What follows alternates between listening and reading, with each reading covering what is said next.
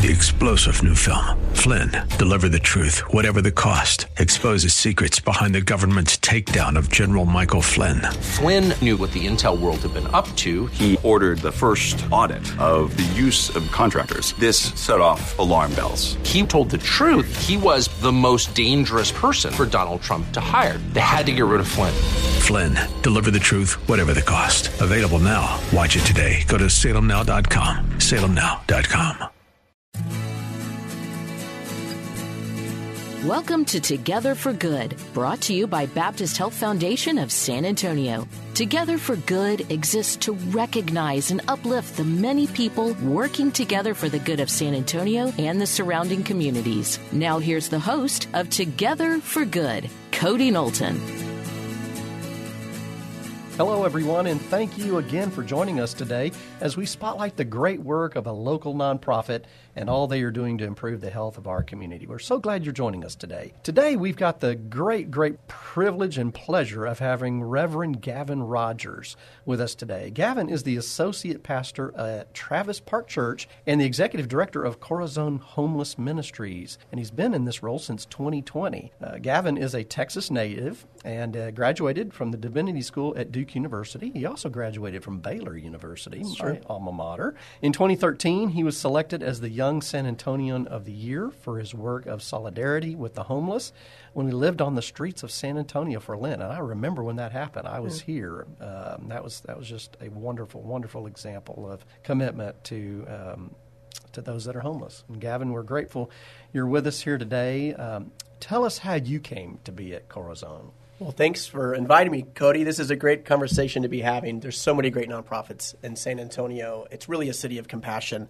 Uh, when I did that Lenten journey in 2013, I was working at Tri Point Community Center right there at Trinity Baptist Church, and we were struggling with the idea of how to really serve as an open community center and serve all people. And I didn't really know much about the homeless life. You know, I maybe maybe went on a youth group trip to either downtown Houston, downtown San Antonio, maybe a place like Haven for Hope, uh, where we volunteered before. But I didn't know much about truly the street life. And so during Lenten 2012, um, I decided to give up my house for Lent. You know, Baptists don't often really carry much Lent around with them most of the time. So it was kind of a new practice for me. And I just fell in love with outreach ministry, homeless ministry, and, and those experiencing homelessness because um, it opened my eyes to a, a world that wasn't as much different as I thought. Um, I, I learned that I could probably sit at the campus of Haven for Hope, at the courtyard, or at the Corazon Day Center now, and record a conversation. And if I took out the names and places and identifiers, and I just heard the conversation, then I went down, let's say, to the Alamo Heights football game and the nicest part of the stadium where the parents are, and I recorded that conversation and took out all the identifiers, people would be sharing in, about the same pain, about the same suffering, about broken love and broken marriages and addictions and and things that, that, that cripple us all. But people have different ways to get out of those experiences. And uh, a lot of times, people experiencing homelessness have very little resources. So, one, that, that idea of seeing the common humanity for those experiencing homelessness really got me involved in that type of work. And I've connected that to church ministries since 2012. Wow. So, what is the history of Corazon? You know, Corazon started in 1999 by, by parishioners at Travis Park Church. Uh, they were right next to Travis Park Park, which is in downtown San Antonio. And at the time, probably in 1995, 1996, 1998, they saw this increase of, of street life at, at Travis Park. At one point, it was actually quite severe. And they said the best thing they can do as a church is to really just open up and serve breakfast. So they started serving breakfast every Sunday morning. It was Bible study groups, Sunday school groups, but they committed to it every Sunday. And they've done that ever since. Uh, we called that Corazon Cafe back in the day, and they've done Corazon Cafe for almost 25 straight years, uh, every Sunday. Um, they soon started a prayer circle on Wednesday, a medical clinic that also operated on Sunday, and they operated for that for a while. Uh, then, in a few years, they opened up a Corazon Day Center, and they started doing each day of the week, and that existed up until uh, Haven for Hope opened, and that kind of drastically changed uh, the landscape of that nonprofit world for a little bit a- until COVID 19.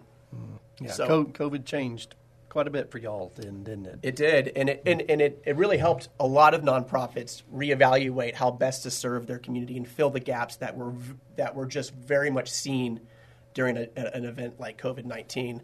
So the heartbeat of of Corazon is is congregational care. It's people attached to a faith community who s- saw a need and they wanted to meet that need, and they allowed other things to happen uh, over time, whether that be a medical clinic or Alamo City Street Choir or a New Day Center, um, and a harm reduction outreach program. So all those things have kind of changed and morphed over the years, but our main focus has been serving in the gaps of those experiencing uh, homelessness.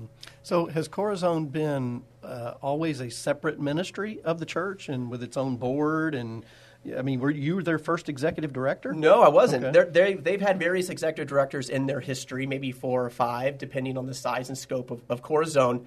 Uh, since Corazon's been reformed since 2000, you know, 20, 2019, um, we've kind of refocused of, of how we do street outreach. But um, it started under Travis Park Church for about two or three years, and then uh, Taylor Boone, who is a minister at Travis Park Church, he also helped co-found uh, Methodist Healthcare Ministries. Um, he uh, took that organization uh, and made it a nonprofit. So Corazon became a nonprofit around 2002, 2003. Uh, separate board, they could focus on um, raising money differently and, and, and, and operating with a little bit more autonomy. But they've always been connected and have bylaws to be connected to, to Travis Park Church and other congregations. I see. I see. What What does a day at Corazon look like? Right now, our day uh, would be primarily a day center, a a respite care center that involves inviting people in uh, to experience friendship, to experience a warm meal, compassion, and there's forms of street outreach that are connected to that. We have a harm reduction street outreach team. We have a downtown street outreach team that operates kind of out of that hub. Uh, so every day we have outreach workers going around to 42 locations around San Antonio, uh, meeting clients where they're at. Most of my staff are peer support specialists, meaning they've experienced homelessness or some form of extreme addiction that led them to homelessness briefly or a long period of time. So they know the clients' uh, stories and experiences, and um, each and every day we're serving hundreds and hundreds of people, not only at our day center but on the streets of San Antonio. Uh, it's kind of chaotic, uh, but it's it's it's chaos with a bunch of love uh, because we serve the most chronic, low barrier clients you could possibly serve in, in our realm of people experiencing homelessness. Uh, it's not the prettiest sight to see sometimes, but it's one where I believe our faith calls us to go to the dirtiest of places uh, and find and give that hope that I believe that Jesus Christ offers, uh, but also uh, allowing people to experience uh, the joy of community and love that are often uh, neglected. Um, it's a, it's a beautiful thing. It's a it is a ministry that that lives in the trenches, and we're not afraid to to to go there. T- tell me how y'all relate or collaborate with Haven for Hope, since you've mentioned them. And of course, Christian Assistance Ministry is another wonderful organization in the downtown area, a lot closer to y'all than obviously Haven for Hope is. So, how, how do y'all work together in, in reaching the marginalized? Well, the beauty of COVID 19, uh, if there was a beauty to it, y'all asked that uh, at, at your Baptist uh, celebration uh, this past Christmas, you know, and uh, there was some tragic, tragic moments of COVID 19 that we can talk endless about. But one thing that did it did do it, it, it brought nonprofits together that might have separated over years. Uh, that you know they might have gone to a meeting or two or gone to some think tank or some panel session, uh, but they were really disconnected and, and operating in silos. Uh, COVID 19 changed that. And so we started working almost daily with Christian Assistance Ministries, with uh, the Department of Human Services uh, that operates out street outreach for the city of San Antonio and Bexar County, uh, Haven for Hope, Stand Ministries. All of us now meet on a regular basis and, and often share in funding. Uh, the street outreach program, a lot of the times, is funded by the city of San Antonio. Most all those agencies I named receive some tor- type of care to operate within that street outreach program. Uh, and we follow the same type of standards and rules so that we can better serve our clients uh, throughout our city. Uh, so you know, one of our our day center when we when it, when it kind of restarted, uh, during COVID 19. We needed a landing spot. Uh, Christian Assistance Ministries Executive Director and CEO, Dawn, she she's the one that told us, hey, I think maybe this campus would be a good spot for uh, the Corazon Day Center. So without good communication and, and dialogue with some great partners, uh, we wouldn't have uh, seen that success. So these partnerships are, are crucial if you really want to um, transform our community. I think the mistake of maybe the uh, early days of Haven for Hope, it was seen as a one stop shop. And it is a stop, it is a very important stop, but we have to have diversity in services. And I think COVID 19 reminded us of that. And, and, organizations like SAM and CAM and Corazon, uh, Church Under the Bridge, uh, and I can, you know, Catholic Charities, uh, Catholic Workers House, all of the people started working together and, and becoming more unified, and it's been really successful to, to serve our clients. Mm. Well, Gavin, I want to applaud you for your leadership uh, in that because every nonprofit wants to collaborate. Uh, they know they need to, but uh, and, and, to defend them, you know, they got a lot going on. You know, they've got their own board, they have their own donors, they got their own clients, their own issues, and it's it's hard to okay, now let me stop and reach out and you know build a relationship with Gavin, build a relationship with Dawn, see how we can work together. And it takes that going the extra mile to bring uh, nonprofits together. And it's it's it's like one, it's like a domino falling. You get one to go, next thing you know, everybody's talking, and it's a good thing. It is a good thing, yeah. and, and, and also competition's a good thing. It mm-hmm. makes us stronger, right? Iron sharpens iron, right? So. Mm-hmm I actually like that it's competitive in some ways because it makes each of us better. Right. Right. So That's if right. you can keep that focus and say we're in competition together, we're in competition to end homelessness, to limit homelessness, to make the experience of people living unhoused as best as possible here in San Antonio. Um, and so if you keep that mission in mind, I think everybody is stronger. Uh, and you f- start acknowledging the gaps in the system. So we try not to do what CAM does. We don't have an assistant ministries program like they do, where they provide, uh, you know, CPS assistance or, or, or type of rent assistance. Mm-hmm. We're more on the harm reduction street outreach side. We don't do a lot of permanent supportive housing because SAM Ministries is the best in town. We don't do a shelter like Haven. So we we also live in the gaps and know our place and the lane that we're going to be best in. Mm-hmm. For those of you just joining us, I'm here today with Reverend Gavin Rogers, who is the associate pastor at Travis Park Church in downtown San Antonio, and also the executive director of Corazon Ministries, who serve the homeless and the marginalized uh, through Focus Services. Uh, Gavin, let's keep our conversation going here. What what issues do you see impact homelessness in San Antonio?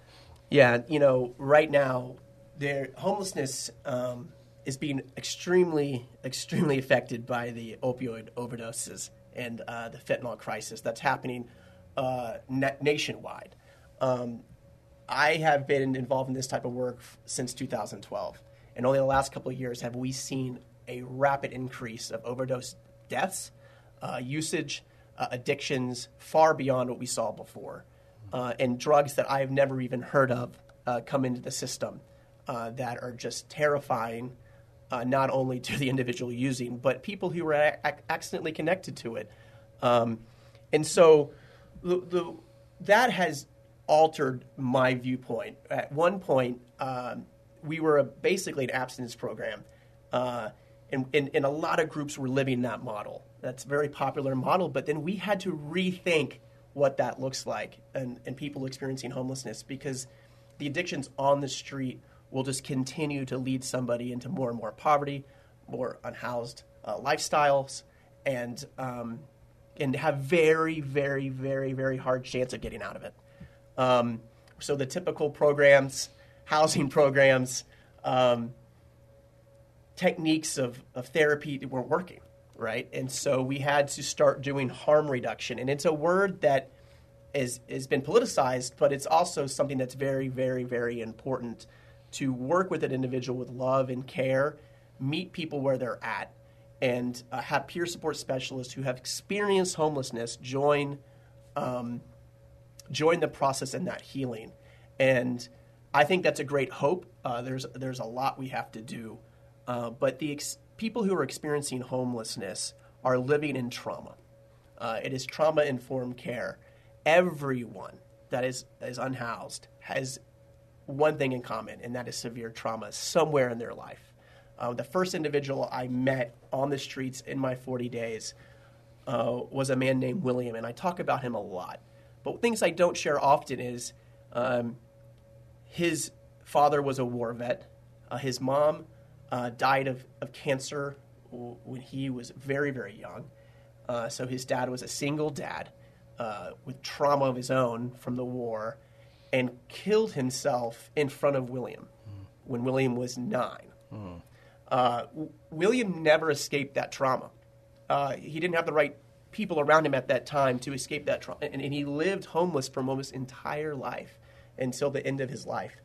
Um, and there's stories like that that that that really make us realize that the one thing that we all have in common is this trauma, and it's how do we get out of that trauma is really the biggest difference, and that could be uh, addiction, abuse, uh, PTSD, and a lot of things that lead to people experiencing homelessness. And I think it creates a common humanity. I think a lot of times we just see homelessness and oh, it's a choice.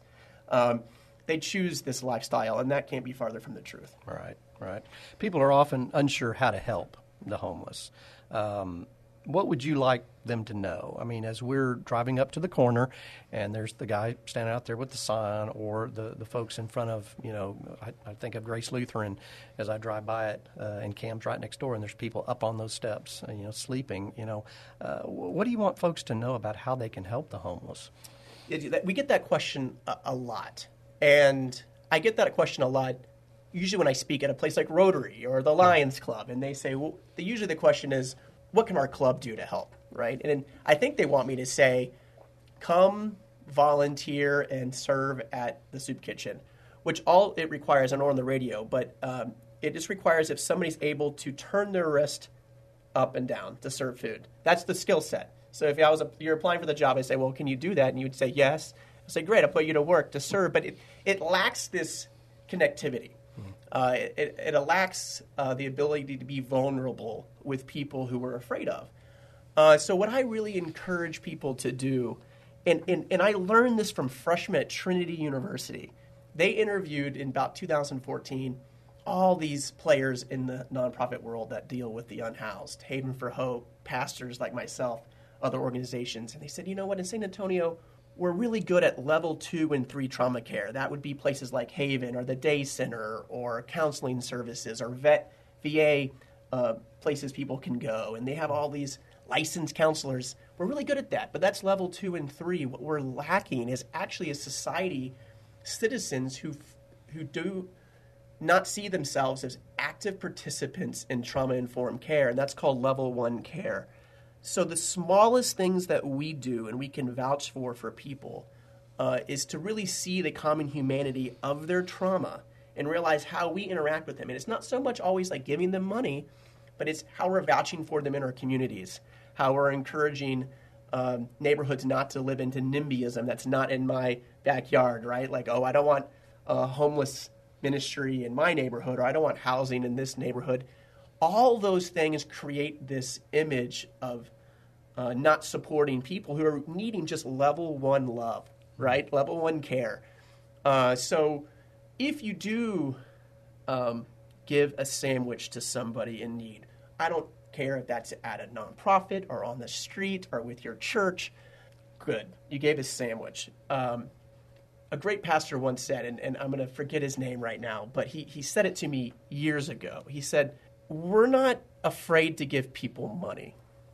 It's easy to give a dollar. You may not like it, but it's but it's easy. He says, what we're afraid to do is look them in the eyes.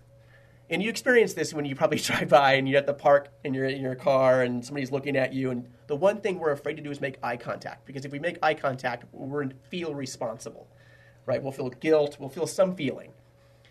That is what we have to break through. So when I encourage people to volunteer, I would love a group, and I've, I've yet to see this 100% of the time, but I would love a group that all they did is come to Corazon and eat with our clients. They say, no, we're supposed to serve. I'm like, no, I don't care. I can give away food, right? What I can't give away is a, a conversation. And so I encourage people to go and meet with clients at any organization or place of faith and, and have a conversation with somebody experiencing homelessness. And that might radically change our views of how to, mm. to treat that trauma. That's right. That's right. Well, I mean, put yourself in their shoes. I mean, wouldn't you want to feel normal? You, know, just some guy walk up and sit down and say, "Hey, you know, let's, I'm just going to eat lunch with you like I would anybody else." Instead of, "I'm serving, I'm standing behind the line, you're over there." Yeah, you know, here, and that's a very common way to serve. A, a border, you know, Yeah. I'm not going to cross the border and sit down with you. So, uh, Gavin, what what's something that gives you hope on a hard day? you know, my staff, one thing I've realized is, is, as Corazon's grown, when I took over Corazone, we had a staff of zero. It was me, and, and then we had to find a new chef, and now we're at a staff of 40. And our staff see a lot, a lot of chaos. They see a lot of uh, unhappy stories, not a stories filled with hope. Uh, they see people experience great suffering, and we can carry that burden. Uh, it, it, it's our greatest concern, concern as, as admin staff at Corazon and my board to care for our staff. Uh, but here's what I see I see every day uh, my staff uh, tackle issues with, with total humanity, whether that's somebody who has left a hospital uh, with barely anything, and I mean no clothing. They might be defecating on themselves, uh, extremely messy. And I've seen my staff approach that individual where most people would be like, hands off, right? Uh, with love, with sincere touch, uh, not afraid of the mess and literal mess. And I see our staff engage in the way I think probably Christ calls us to engage uh, in the midst of that chaos and be that light. That gives me hope because when I see that, I know we can break through and transform somebody's life. Uh, and, and we've seen in stories like that. Uh, there was an individual that I met years ago, and, and, our, and our outreach workers did too. His name was Kenneth, and he was always around the Riverwalk. He was always in downtown. During Snowvid, we could not get him inside. Even when we were offering everything, we could not get him inside in 10 degree weather. And we were like, man, like, how do we reach Kenneth? uh, over and over again. Morgan Hanley and Brittany Ackerson and, and Val from CAM, they would, they would all go out there and, and meet with Kenneth day in and day out. Even when he said no, like uh, they would still love on him, care for him, build that relationship because they knew one day he might say yes. Um, and he did. Eventually, he, he he's in the video on our website. So if you go to corazonsa.org, you can watch the video that pops up on the first page, and you can you can learn a little bit about, about Kenneth. But he finally said yes, and now he's living downtown in uh, a housing right in downtown. Uh, he gets to stay in a community where he's familiar with. He can still walk around downtown. He can still hang out at the Riverwalk, and now he's safe inside uh, that and, and clean and, and able to adjust uh, to a new way of life we have clients that have been fully addicted to opioids, um, relapse countless amount of times. The average person in that type of addiction will relapse six to nine times before they say they need help, right? Um, so our staff will wade through those waters. They'll be told no. They'll watch a relapse. You have to be patient to watch that and to experience that. And through the techniques of harm reduction, allowing somebody to survive and not die of an overdose until you can't go to treatment if you're dead, but you can go if you keep making it, building that relationship. Um, so we've seen people get out of extreme forms of addiction, and, and the approaches that these peer support people are doing are five times more likely to work than my previous thought of abstinence programs. So if they're more likely to get out of that, that is life saving. I mean, they're really like I see Lazarus happen every day. Um, the hope I see is yes, there's an opioid crisis, but my team alone in 2022, and this is just the Corazon team, helped reverse overdose for 1,530 people. That was 1,530 people who were literally dying of an overdose. Wow. And because of an interaction, because of the t- harm reduction tactics that we can use with certain drugs, we are able to stop that overdose. Mm-hmm. Literally, somebody coming back to life. So when I read that Lazarus story, we read it last Sunday. Actually, we preached on it at Travis Park Church. My my pastor did, and you think of it so theological, but I see it as a completely practical story, and we see those people uh, be redeemed and transformed each day. Gavin, y'all are really just the hands and feet of Christ. I mean, when I think of what y'all do, I, I think of Jesus and how he didn't turn away from the leper. He didn't turn away from the ill and the sick and those that were outcast by, by the community. And so y'all are doing tremendous work. And in, uh, so we can wrap up here. Um, give us give us a good way uh, for someone to contact you, your website, your phone number. uh, and let's let our listeners have that. Yeah, you can always learn more at corazonsa.org. That's Corazon, C O R A Z O N S A.org. Uh, that's the best way to get a hold of us. Uh, you can also give us a call at 210 226 8341 and, uh, and, and reach out to us either if you want to uh, donate or volunteer uh, or just learn more. We go to training sessions all the time. Uh, we will train people in harm reduction. We will train people in street outreach and trauma informed care. If, if churches or maybe organizations want to uh, learn uh, how to better care. Okay, well, let me close this in a word of prayer, Gavin, and uh, and we will we will depart. Lord, thank you for this day. Thank you for Corazon Ministries, for Gavin, his leadership, and for all that you are accomplishing through this great nonprofit in downtown San Antonio. We lift up those that come in and out of Corazon on a daily basis, and for what they're dealing with, that they will uh, feel the love of you and the love of everybody around them. Uh, for healing. And Lord, just uh, go with this great organization, and uh, we just uh, love what they're doing, and we're grateful for them. Well, thank you, Gavin, for all uh, you do in the community. You're an amazing individual doing challenging work, and we're grateful for you, my friend. We really are. Um, listeners, thank you for joining in today, and we're grateful to be here with you today. You can catch all our episodes uh, on our podcast uh, or by going on bhfsa.org uh, slash together for good. We'll be back next week. God bless, and take care, everyone. Thank you for tuning in today for Together for Good. We hope you've been encouraged, uplifted, and inspired. Until our next time together, may the Lord bless and keep you. And in all things, to God be the glory. Three star general Michael J. Flynn, head of the Pentagon Intelligence Agency, knew all the government's dirty secrets. He was one of the most respected generals in the military. Flynn knew what the intel world had been up to. He understood its funding. He ordered the first audit of the use of contractors. This set off alarm bells. The explosive new documentary, Flynn, Deliver the Truth, Whatever the Cost, uncovers the facts behind this scandal. Flynn told the truth. He was the most dangerous person for Donald Trump to hire. I find out the worst enemy that I'm going to face in my life is right here in America. They took my assessment and they wanted me to change it. And I was like, I'm not changing it. They had to get rid of Flynn.